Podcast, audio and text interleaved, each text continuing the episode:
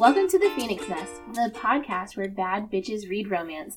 I'm Kat. And I'm Jess. And today we'll be discussing Rafe a, by Rebecca Weatherspoon. A buff male nanny. Oh, yeah.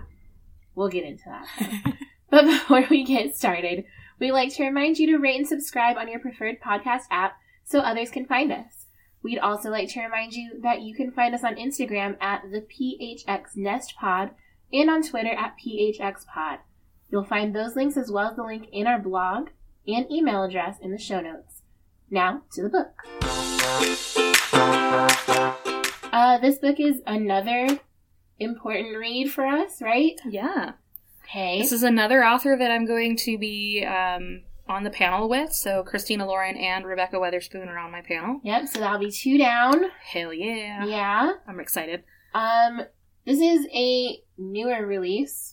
Um, by, yeah, about a year and a half or so, because this came out in two thousand eighteen. Yeah, so we, I mean, we do some, like, really old ones, and we're kind of gearing up to do some even older ones. Girl, are we? So, so I guess that's, like, a relative thing more than anything else, but that's okay. But you know what? I kind of like doing the older ones as opposed to, like, the brand spanking new ones all the time, because it's kind of perspective. I mean, we get to read those really old ones, not even really old, still a couple of them that we read were only a few years old.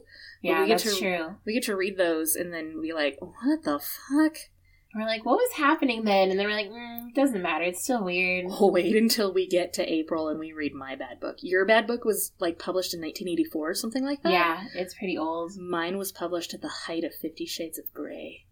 Oh, no. That explains the cover. That explains the cover a lot, right? Oh, God, I'm scared. Anyways, we're here mostly to talk about Rafe, mm-hmm. the buff male nanny. Mm-hmm. And we both seem to enjoy it. It was a really quick read. It was, because it's only two hundred fifty-nine pages on the Kindle. I looked at, like, where I was in the book, and I was like, how am I in chapter seventeen? Like, how are there seventeen chapters? But there were. I one hundred percent read this in line at the bank, at the post office, in my office, places I wasn't allowed to read. You know, just um, getting it done. Rebecca Weatherspoon, if you ever listen to this, I want you to know that one of your very explicit sex scenes in this book was being read in line at the bank because someone was standing too close to me, and I definitely upped the uh, the font size so they could read it. That's so kind of you. And step away. An explicit sex scene. You know what, though? The sex scenes in this were pretty good. Yeah, yeah. So shout out to her for writing some bomb-ass sex scenes. We've read some that are not good.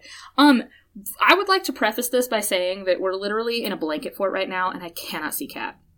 I think it's bugging you way more than it's bugging me. I'm being crushed by a blanket because so, I'm taller than you. So this came... I know, I'm sorry. But this came around because uh, we're having, like, sound quality issues now that Jess has different flooring in her apartment. I don't have carpet. And so the echoey, like, I don't, the sounds in, I don't know. The sounds are reverberating. It's just bad. Yeah, they're reverberating weird. So we hooked up ourselves in a blanket fort. I'm going to post a picture of it on Instagram because I definitely took a picture of it.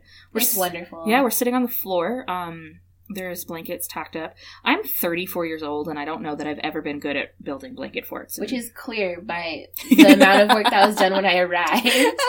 Which sounds rude, but is completely fair. I would I like you to know, Kat, this is like the fourth iteration of this.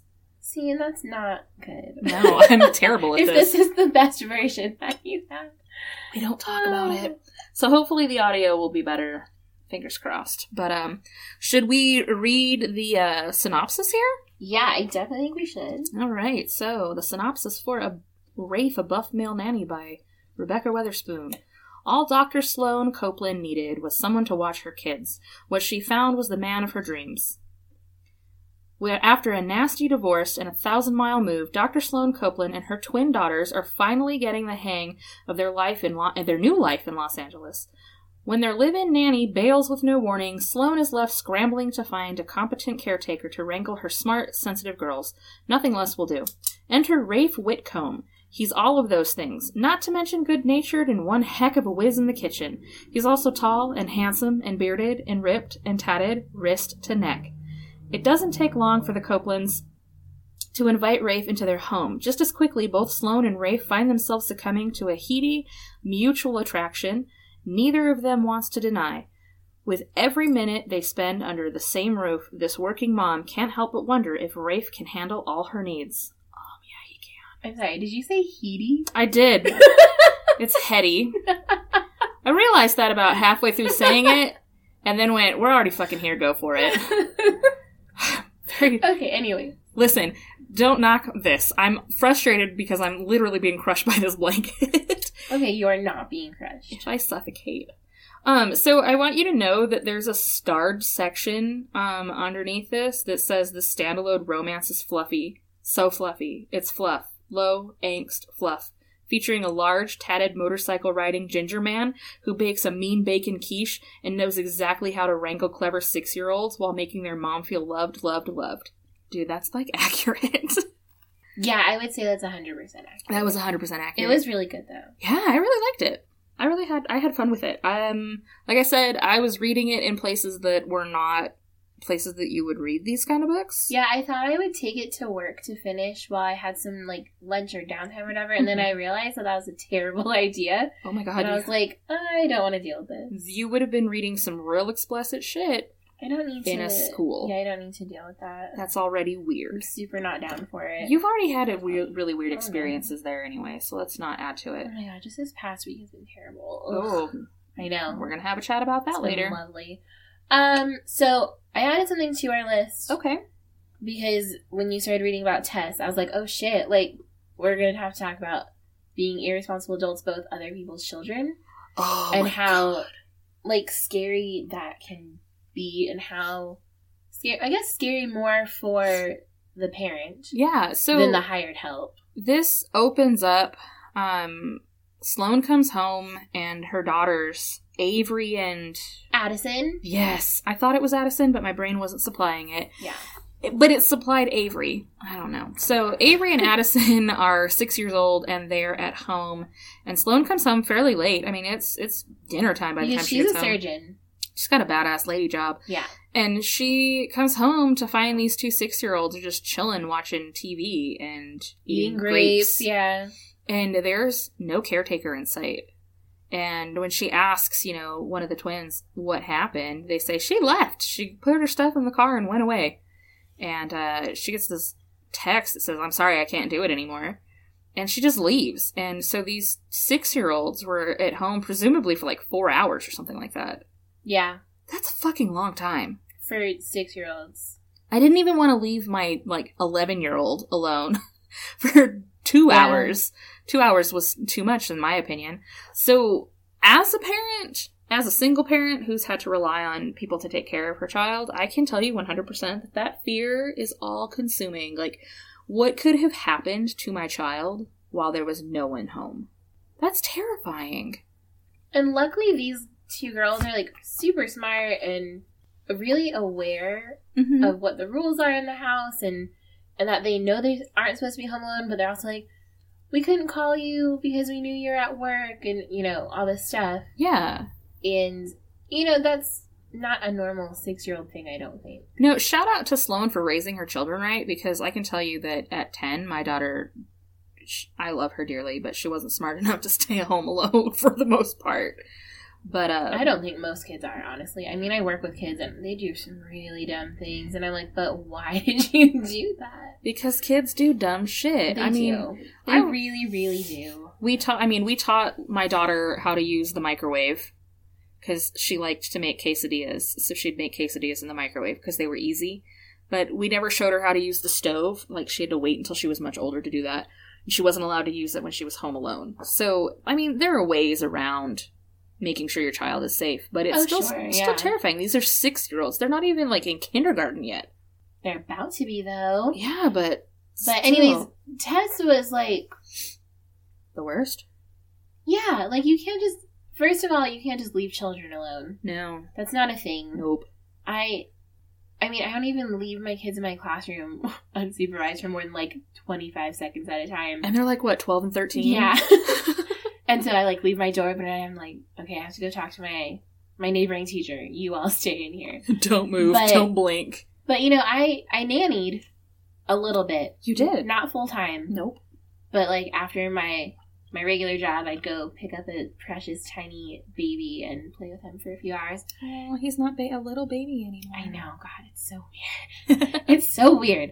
Um, but there was never a time when I was like, mm, I could just leave him. Like, I didn't even want to leave him upstairs or downstairs or, you know, and he couldn't even, like, move. He was so little. Because he was only, like, four months old when I started being a nanny for him. And there's just no way that I was going to, like, leave him unsupervised. So I'd be, like, in the kitchen making his bottle where I could see him. Like, you know what, though? Like, I was married when my daughter was young. And even then, I wouldn't, I wouldn't have left her alone. Like, I had a really hard time. Like, and we only had, like, a tiny apartment. But, like, if I was making her a bottle or something and she was in the living room, I would make sure that, like, I could see her or I would take her with me. Yeah. And that's hard sometimes. But for this nanny in the book, Tess, it sounded like it was just overwhelming for her for some reason. And I could understand that, too, because when it's multiple kids, it's a lot different than just one child. But yeah, that doesn't make it okay. And especially not giving any warning to the parent. Well, and Tess was a live-in nanny. She had a, a home there. I mean, she had her bedroom and she had a she had vehicle. She had access to a car, yeah. I just, I don't understand that at all. And she had the girls, like, she asked them to lie to her mom, to their mom. I don't understand oh, that no. either. Yeah, if anybody asks my child to lie to me, first off, just know that she's not going to do that because she's smart and she doesn't fuck around. When I taught little ones, I always told them, if someone asks you to lie, that means you're probably not supposed to be doing it. Exactly, yeah. And I think my daughter is pretty well-adjusted and she knows, but she also tells me literally everything. Right. Which is a weird thing as an adult with a child who is now a teenager, to just be told everything that happens in this child's life. It's bizarre, but that's beside the point. Um, yeah, I didn't like Tess. I didn't like Tess at all. But that's okay because, like, she wasn't, you know, present for most of the book. It was just that very beginning. She was just, she really sucked. She did. She was clearly not ready to be responsible for children.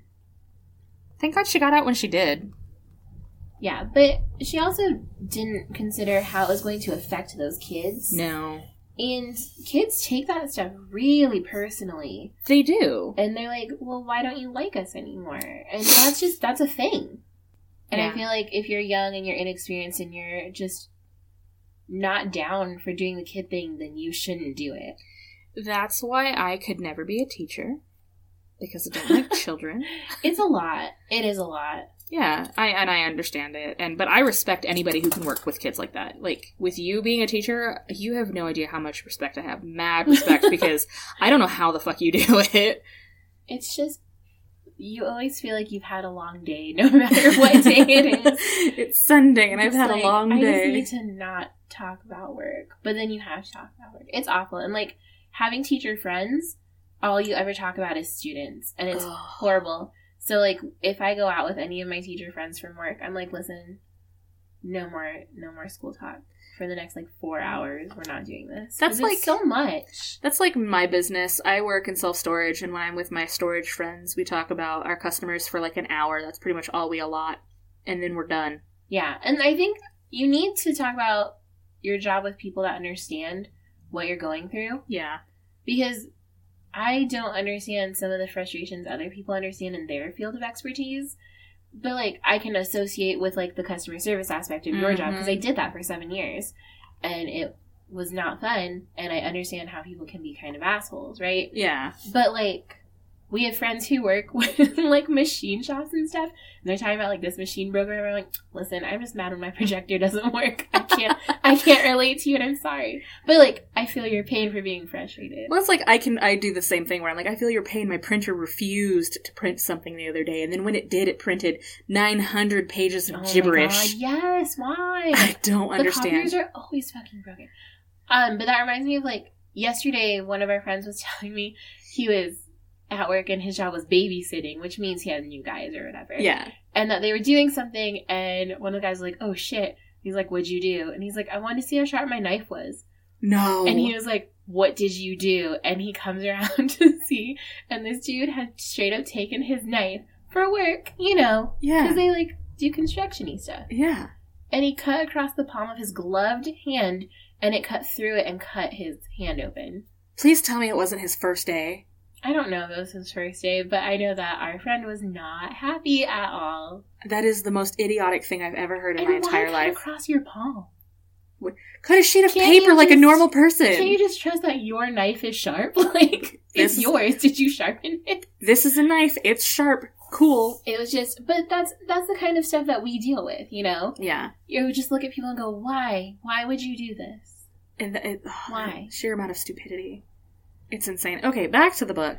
What's next on our list? We talked about how Tess is terrible. Gosh. Should well, we lead that into, though? Let's lead, lead Tess's being terrible into um, Sloane's hunt for a nanny and how she goes about meeting Rafe.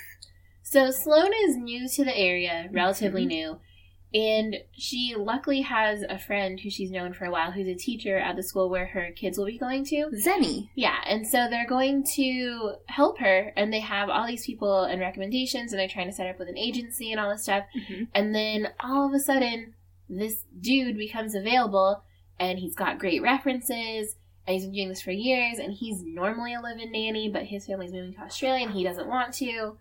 He's like, no, I don't want to do that anymore. And so they meet at a McDonald's, which I think is great because she's a doctor. and um, and she ends up, like, kind of hiring him on somewhat of a trial basis at first until he gets to know the girls. Yeah. And then the girls just, like, fall in love with him. Okay, but can we talk about him? Because I fell in love with him, too. Does he exist? Like, how do we find this person? Because... Can we dream him into existence? Like a tall, ginger-bearded man who's tattooed from wrist to neck. And wants to bake cookies. Oh my god. And takes your car to get detailed on his first day. And brings his mom over to visit. And his mom is like, amazing. That's fine too. So, Rafe, Raphael, mm-hmm. is huge. Yep. He's from the East Coast, mm-hmm. outside of Boston. Boston. So, I was trying to remember, like...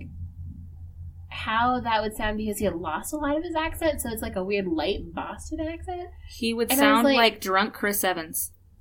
Maybe. No, that's exactly what it would be. No, I don't know. I just, because he lived away from Boston for so long, or out of Massachusetts. Well, like Chris Evans, you don't hear his accent unless he's drunk. But like, how heavy is the accent? That's my point, Jessica. It's not that heavy, actually. In fact, that... No, I'm talking about Rafe, not Chris Evans. I, I know what he sounds like. I don't think his would be that heavy. I think it'd be a little lighter. He had moved when he was a young, like, teenager. He definitely wouldn't be talking about Smart Pack. No, that's that's a little different. And the Ghost Cat. But, um... But, yeah, so we've got this huge, like, hulking ginger dude with a slight Boston accent. Tatted. Ooh, he's so tatted. Yeah.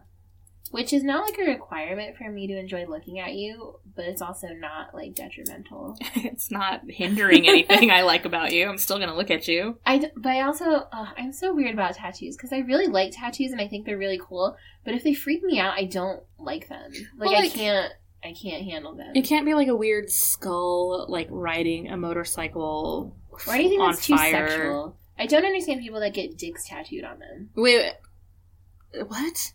You know what I mean? Like, yeah, but why would you do that? I don't know. People do that. Oh, the people who get vaginas tattooed to them as well. And I'm like, but why? They're just some things that are, like, not great options because I... they're permanent, and that would be one of them. Okay, but you've seen the flower on the back of my neck and how that one petal looks like a dick. Yeah, I don't have any dick-shaped tattoos that I'm aware of. Be thankful, because I get hit in the head a lot. When people see it, they think no, I got a penis no. tattooed to the back of my neck. And I'm like, it's a fucking flower. I, I don't promise. Want that. Yeah, don't do it. I don't want that at all. It's not fun. Um, but yeah, he's essentially, for what we're taught growing up, he isn't someone who looks like he would be a nanny. No. He looks like he'd be a biker. And he would, like, work in a tattoo shop. And he would, yeah. like, fuck shit up on the weekends. Definitely. And, and um... He he's not that children. person. No, he works with children. Yeah, and he talks about how he got in trouble, like, once when he was younger, and he went to juvie, and that was, like, it. Like, he never got in trouble again. Well, but that's because he had a really good role model when he came out. So his mother died when he was young, and his dad couldn't cope, and so he moved him from Boston over to, like, California or whatever. Yeah. And um, in doing so, you know, that's when Rafe met this other kid, and they got into this trouble. They ended up going to juvie, and when he gets out of juvie, his dad's got this new girl. And she's like, listen, to be a part of my family, you got to knock your shit off. You have one of two paths to take. And if you want to be a part of this family, you'd better take the right one. And she kind of puts him in his place and tells him, like, you can't do shit like this. This isn't going to work for you. And yeah. then she ends up marrying his dad and they have children together. And that's kind of how Rafe realizes he's good with kids. He starts watching his younger sisters at this point. Yeah. So, like. That was that was cool, because normally these, you know, kids get out of juvie and they stay on that course and they don't get off that course, but he had an option. He had someone who was in his corner for him. And not only that, but she gave him the options of get rid of your dumbass friends. Mm-hmm. Or your dumbass friends comes with you. Or good luck. And she had it set up so that not just, like, her parenting style was what helped him, but his new extended family too. Yeah. They were like, listen, we'll set you up, but you can't mess around. Like, we'll yeah. set you up to learn how to take over the shop and work on cars and all this stuff, or, you know, whatever. And that was like a huge motivator for him mm-hmm. to not fuck up so much. And yeah. that's really important, because some kids don't react well to that. Like, you tell them to sh- you know, knock their shit off and get it, it together. Doesn't matter. They have to do the time in jail. They have to go through, like, the addiction or, you know, whatever it is. Like, they are just not willing to to try the straight and narrow. Yeah. Because they're just surrounded by other people who aren't. Well, and I think that he, not only himself, but his one friend that helped him get into the trouble, um, they both had a really good opportunity with Rafe's stepmom. Was her name Monique? Monica. Monica. Was I knew it was with an M. Mm-hmm. Um, they had a really good opportunity with Monica where she sat them down and she was like, listen, we'll give you the help. And, like, we're here for you, but you have to, like, stay on the straight and narrow. And if you don't, we're done. You literally just said it. I know, but, like, just the idea, like, can you imagine if someone had told you that when you were having a rough time? Because, like, not very many kids get that these days. I'm not so much an ultimatum person. No? No, not even with, like, my students. I'm like, you gotta knock it off, because your two options are this and this. But I'm not an ultimatum person in my personal life or in my professional life, where, like, you do this or else kind of stuff. Mm-hmm. Doesn't I don't find that that works. No, I don't with think most it, teenagers. Not not with teenagers, that, but that's because teenagers are hormone ridden and they don't know what they're doing half the time anyway. Well, and a lot of my kids think that they're really badass. Um. But they're not. No, and like so when and they get in trouble for things, they're really, really upset. And I'm like, well, then don't do that thing. Like, right. There's a really easy fix, guys. That's like, did your dad ever tell you when you were a kid, like, you'd hurt yourself and you go, ow? And he goes, well, don't do that again. Did your dad ever say anything like that? Or is it just mine? Probably. I don't know. That's like, that's the, that would be the equivalent of, well, don't do it again, you dumbass. Yeah. Like, you learned, right? Yeah. So next time make a different choice, and they're like, oh, okay. Yeah. I don't know. I, I don't know. I liked his backstory. I think it gave him some edge without him being, like, the most soft thing that's ever existed in the in the world. But at the same time, he is probably the most soft thing that's ever existed in the world. Yeah. He's, like, what, a cinnamon roll or whatever? He is totally a cinnamon roll. Yeah. one hundred percent. Definitely. Uh, what else is on that list? Um, well, we already kind of touched on this, but we've got, um, men and how they interact with each other. Mm-hmm. And she talked about this a couple times about how, like, the men treat each other in a very different way mm-hmm. when they, especially because Drew, her ex-husband, who's terrible, Ew. Is trying to size up Rafe and be like, what's this dude really about? And clearly, Rafe is intimidating. We already yeah. know that outwardly he's intimidating, but he's intimidating to this guy who's like a hotshot surgeon. Mm-hmm. And Drew, like, loses his shit towards the end, and he's yelled at his daughters, and he storms through security at the airport and tries to punch him and stuff, and it's just a mess. But the way that men interact with each other in this book, I feel, is, like, pretty accurate to a lot of a lot of the ways that ju- just dudes act toward each other. It's so weird. Like, the weird trying to shake your hand too hard. Oh, whatever. Or, you know, just trying to be too tough. And it's really strange because I don't feel like our friends are like that, our male friends. Well, first off, our male friends hug us when they see us. Yeah. And when they see each other, they do the head nod. like, so. Yeah, like, that's a classic, right? Yeah. But just, I've also been around those kinds of dudes that are, like, too testosterone-y. Um, yeah, they're and, usually the ones in the gym. Yeah, and, like, they're still cool dudes. Like, mm-hmm. that's not part of it. But just the way that they treat one another is more trying to figure out who's dominant. Yeah. Whereas our friends don't necessarily do that. And, like, I always talk about um my brother-in-law. Uh-huh. Because he's, like, he's in the military, and he's, like, this natural leader. But I have never, ever seen him, like, yell at anyone or be, like, super angry. Like, I've seen him super annoyed. Can he be angry? Yeah, he can. Just, I've never witnessed it. Because, because I'm not there. Like, he is, he would be the epitome of what a cinnamon roll is as well. Yeah. Like, I feel like most of our friends would be. But he one hundred percent would be. And just trying to imagine him angry is just so difficult for me. I can't see it. No, and I mean, it's the same thing with his brother and with their friends. Uh-huh. Like, they're not those people. They, they still do stupid shit. Like, they're all terrible at hitting on women. Oh, they're so and, bad. But they don't do the other stuff, like trying to drink each other on, under the table. Because they're smarter than that. They try to drink that. Me under the table, but that's not hard. Okay, you could take a sip of wine and be tipsy. Like, if we're being fair. Me and uh, my sister were reminiscing about last fourth of July. Oh, no. and, and I was like, I don't know why y'all thought it was a good idea to let me split a bottle of Fireball with Kenny. And they're like, they're like, we didn't tell you to. I was like, you didn't stop me. So, um, you, Bad time. You also have the issue of being slightly allergic to most alcohols, so it doesn't help. Yeah, I have all. to have, like, super processed alcohols. Yeah. So, like, clear alcohols. Yeah. So. And Fireball is not that. That is not one. I was like, it's probably good. I was a little, a little drunk. But for parts of that holiday. Yeah. But, uh, she, I think she did a really good job of depicting what, like, the machismo is, like, in actual male relationships, it looks well, like. Well, we have this huge contrast of what masculinity should look like. Yeah. Which is just being comfortable with yourself as a male human and accepting that, hey, maybe you're good at things like fixing cars, or maybe you're good at things like baking cookies, or both. Like, there's not a big deal. But, yeah. Like, there, it doesn't matter. And then we had the toxic masculinity, which would be Drew. Which, one hundred percent Drew. Who's just, like, telling her, telling Sloane, you need to move back. This is going to be better for you and the girls. We can get back together, which, fuck you. And, oh my god, he is fifteen years her senior, which freaked me the fuck out. Like, my ex-boyfriend. I've talked about how this is weird, and I don't dig the huge age gaps. I think it's too much. You, you, you're aware my ex-boyfriend is, like, thirteen years older than yeah. me. Yeah. Yeah. It's weird. Because what are you going to talk about? Um, nothing, because See, we don't talk at point. all now. We don't talk at all. Um, it's, it's just weird. But but we have that very, like, glaring comparison. Yeah. When we look at these two men. And it's not that Drew is incapable of being a sensitive person. It's that he chooses to let his anger rule him. And, like, everything's a pissing contest. He's just really gross.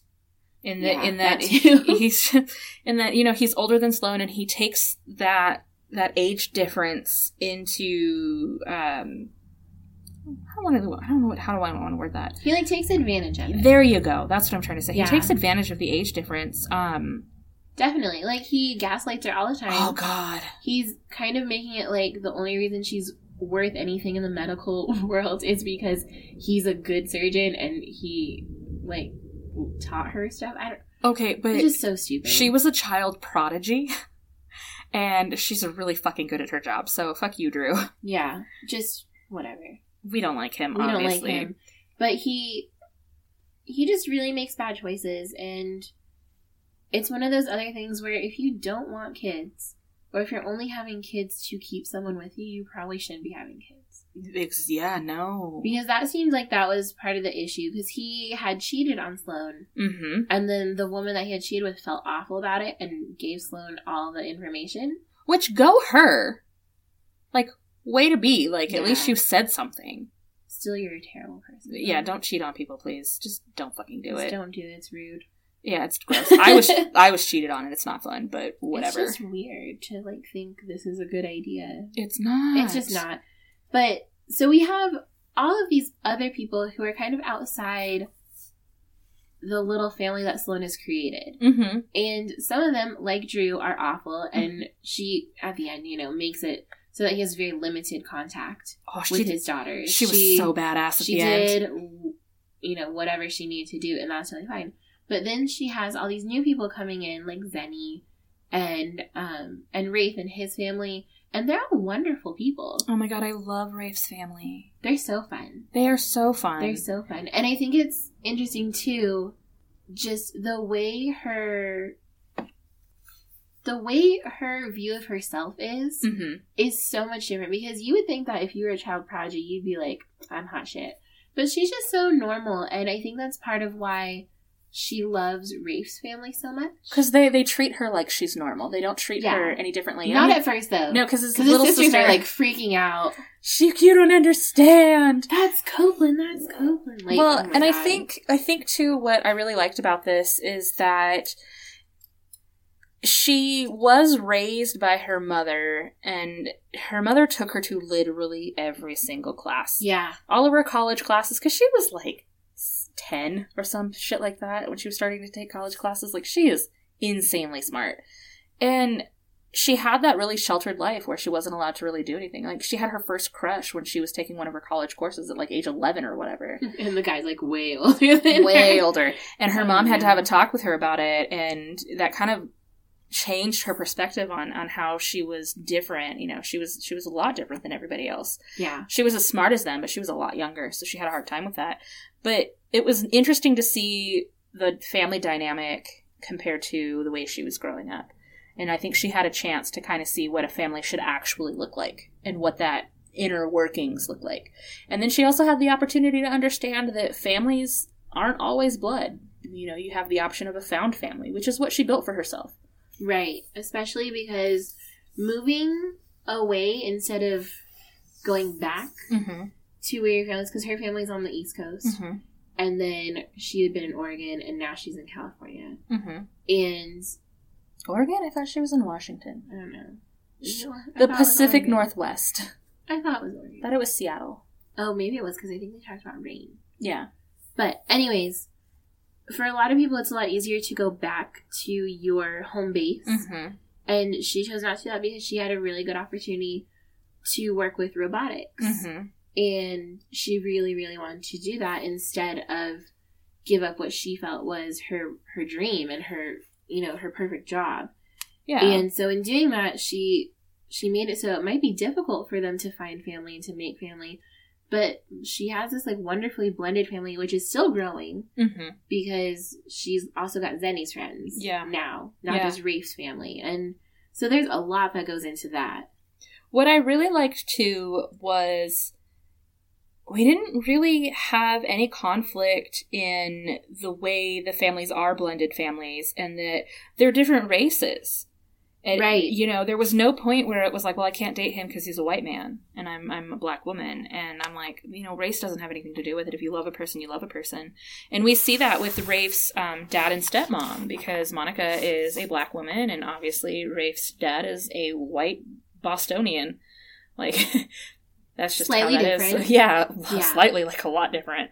But we didn't see anything where race was a big deal. Nobody talked about it, you know.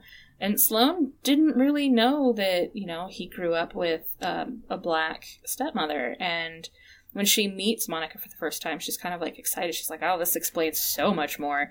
But at the same time, they do talk about it a little bit in that, you know, Rafe is a white guy and he can't braid hair to save his life. Oh, yeah. When he's watching the videos, he's like, oh, because my parts are trash. And you're like, that is part of the problem then, man. I loved that. I loved that. It was good. I, it was cute. It was it was nice to see that the concern was something that he could have control over. But if you don't know how to do something, and you never had to do it before, mm-hmm.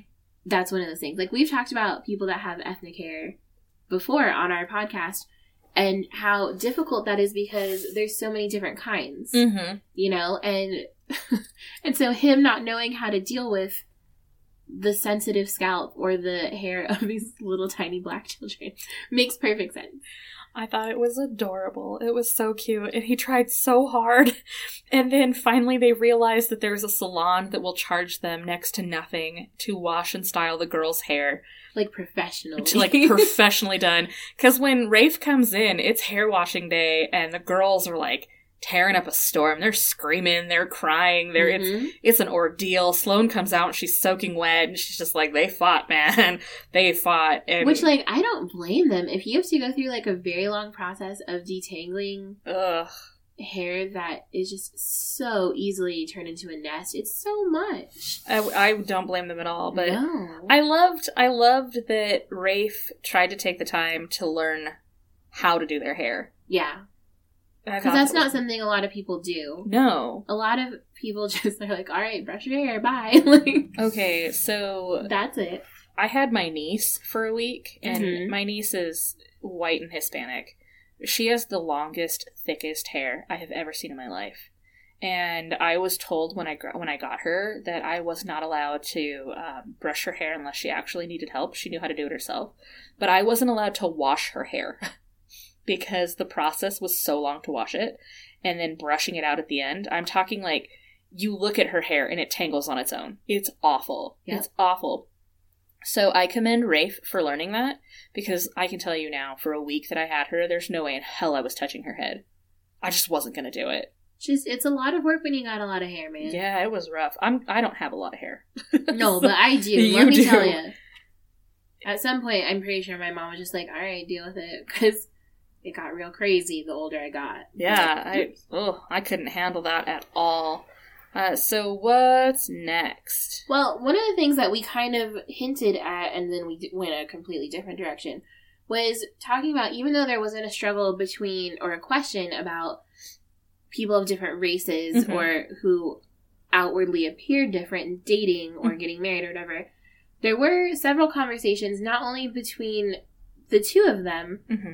but between Zenny and the other f- teacher friends, mm-hmm. and then Rafe's family, about, listen, you guys are going to have to think about the dynamic of your relationship, because if you're dating her, you have to be dating her, but you also need to make sure that you're not leaving her high and dry and deciding, oh, I'm not a nanny now. Yeah. And that you need to make sure that you're okay with understanding that she's going to make a lot more money than you. And that if you choose to be a stay-at-home dad, like, that's totally fine. But you ha- you have to, like, knowingly go into that there was, and not feel emasculated. Yeah, there was a there was a, a power dynamic that I haven't seen in a romance in a very long time, where yeah. he is, you know, he got his G E D, he didn't go to college. Right. Um, you know, he's got these skills he could learn. He just has to get certified to do them. You know, he's not going to a vocational school or anything like that. And then there's Sloane, and Sloane is literally, like we've said, she's a child prodigy. She was so, so smart. She was going to college at a really young age. And to see that, you know, there was a couple of times where he didn't think he was worthy of her. Which I think is a really common misconception, that if you're a smart person academically... Mm-hmm. That you don't ever want to be around people who aren't also academics. Oh, I wouldn't Let me like tell that. you, having been in classes in, like, college where everyone is similarly minded and you're kind of at the same level or the same pace, it is not very fun. That's why you have friends outside of that, you know? Yeah. And it's one of the things that people do talk about, though. Like, why would you date someone who wasn't as smart as you? And it's like, well, that's not the point. Like... Well, and that's not that's not the point at all either, because Rafe is not unintelligent. He's he's a smart man. He just doesn't have the same experiences in regards to his education as Sloane does. Right. And, you know, that's fair, though, to say he's not sure that he's good for her, that, you know, he deserves her in any shape or form. But they have that conversation, and he has that conversation with his family, and Sloane has her conversation with her friends, you know, and everybody's talking about it. And it's it's it's not the forefront of the relationship. It's more, can I date my nanny? Is that ethical? Which and, and we settled on, apparently, yes, it is ethical if you can separate work from pleasure. Yeah. And boy, do they separate work from pleasure. Yeah, there was just, there's so much happening all the time. It was good. I, I also liked how straightforward they were with each other. Like, he straight up says to her, I'm attracted to you and I've never worked for a single mother that I was attracted to. So if that's going to be weird, you have to tell me now. Yeah, like, he flat out tells her. Cause that's and then she kind of lied. She's yeah. like, no, it's fine. But, like, it wasn't, it wasn't fine. That was when he came over for the day and they went swimming. Yeah.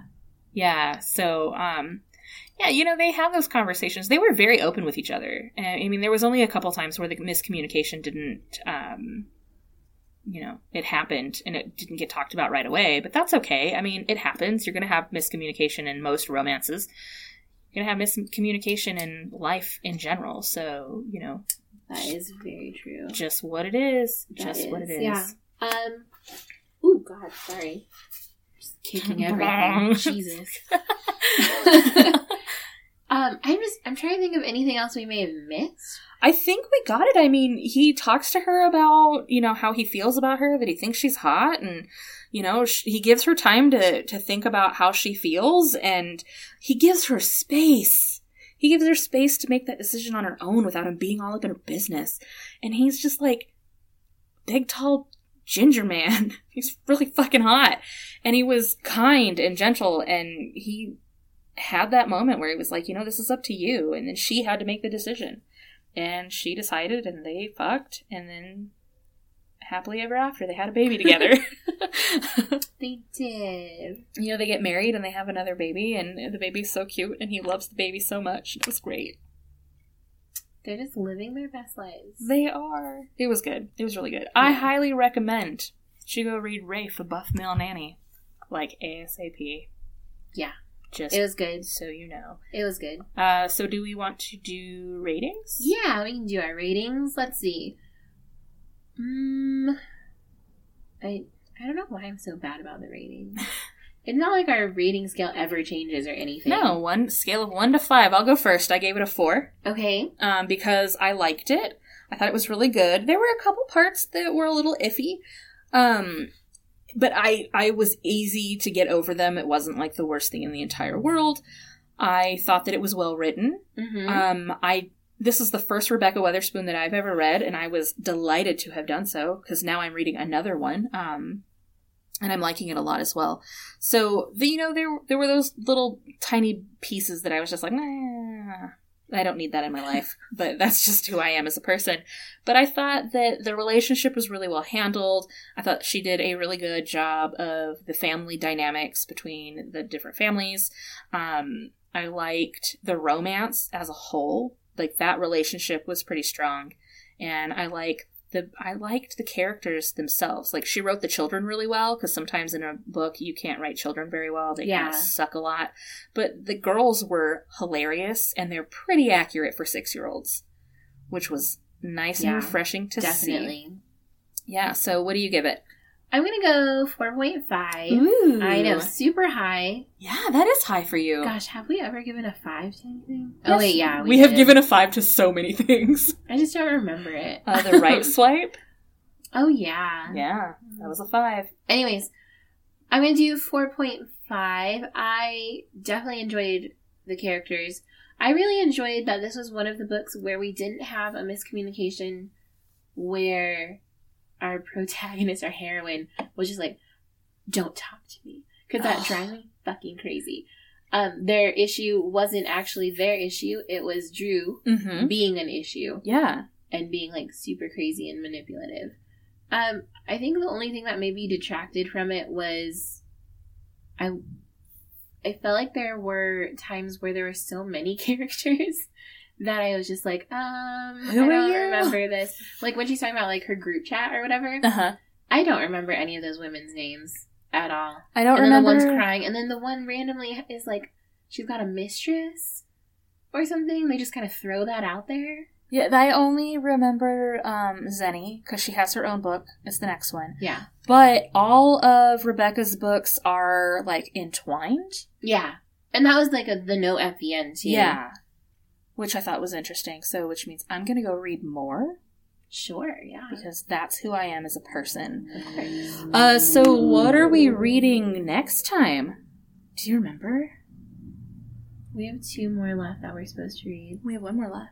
Oh, is it the Mia Sosa? Yeah, we're going to read Mia Sosa's yeah. The Best Worst, or The Worst Best Man. Yeah, I picked it up, and the, and the the people at Mostly Books were like, are you in the book club? And I was like, no. She goes, oh, I know who you are. And I was like, oh, okay. But she, you know. I love she it. She was like, let me make sure you get your rewards. And I was like, thank you. I, um, I've started it already. Um, Good. I haven't gotten very far in because I am reading that, and then I'm also reading Rebecca Weatherspoon's latest that's coming out on the twenty-fifth, A mm-hmm. Cowboy to Remember. Right. So I'm like switching back and forth between the two depending on what time of day it is. Um, but I'm I'm enjoying it so far. I think it's pretty funny. There's a couple parts where I'm like, oh shit, she's pretty badass. So yeah. I mean, I'm down for that. I'm down for that. So we're going to do that.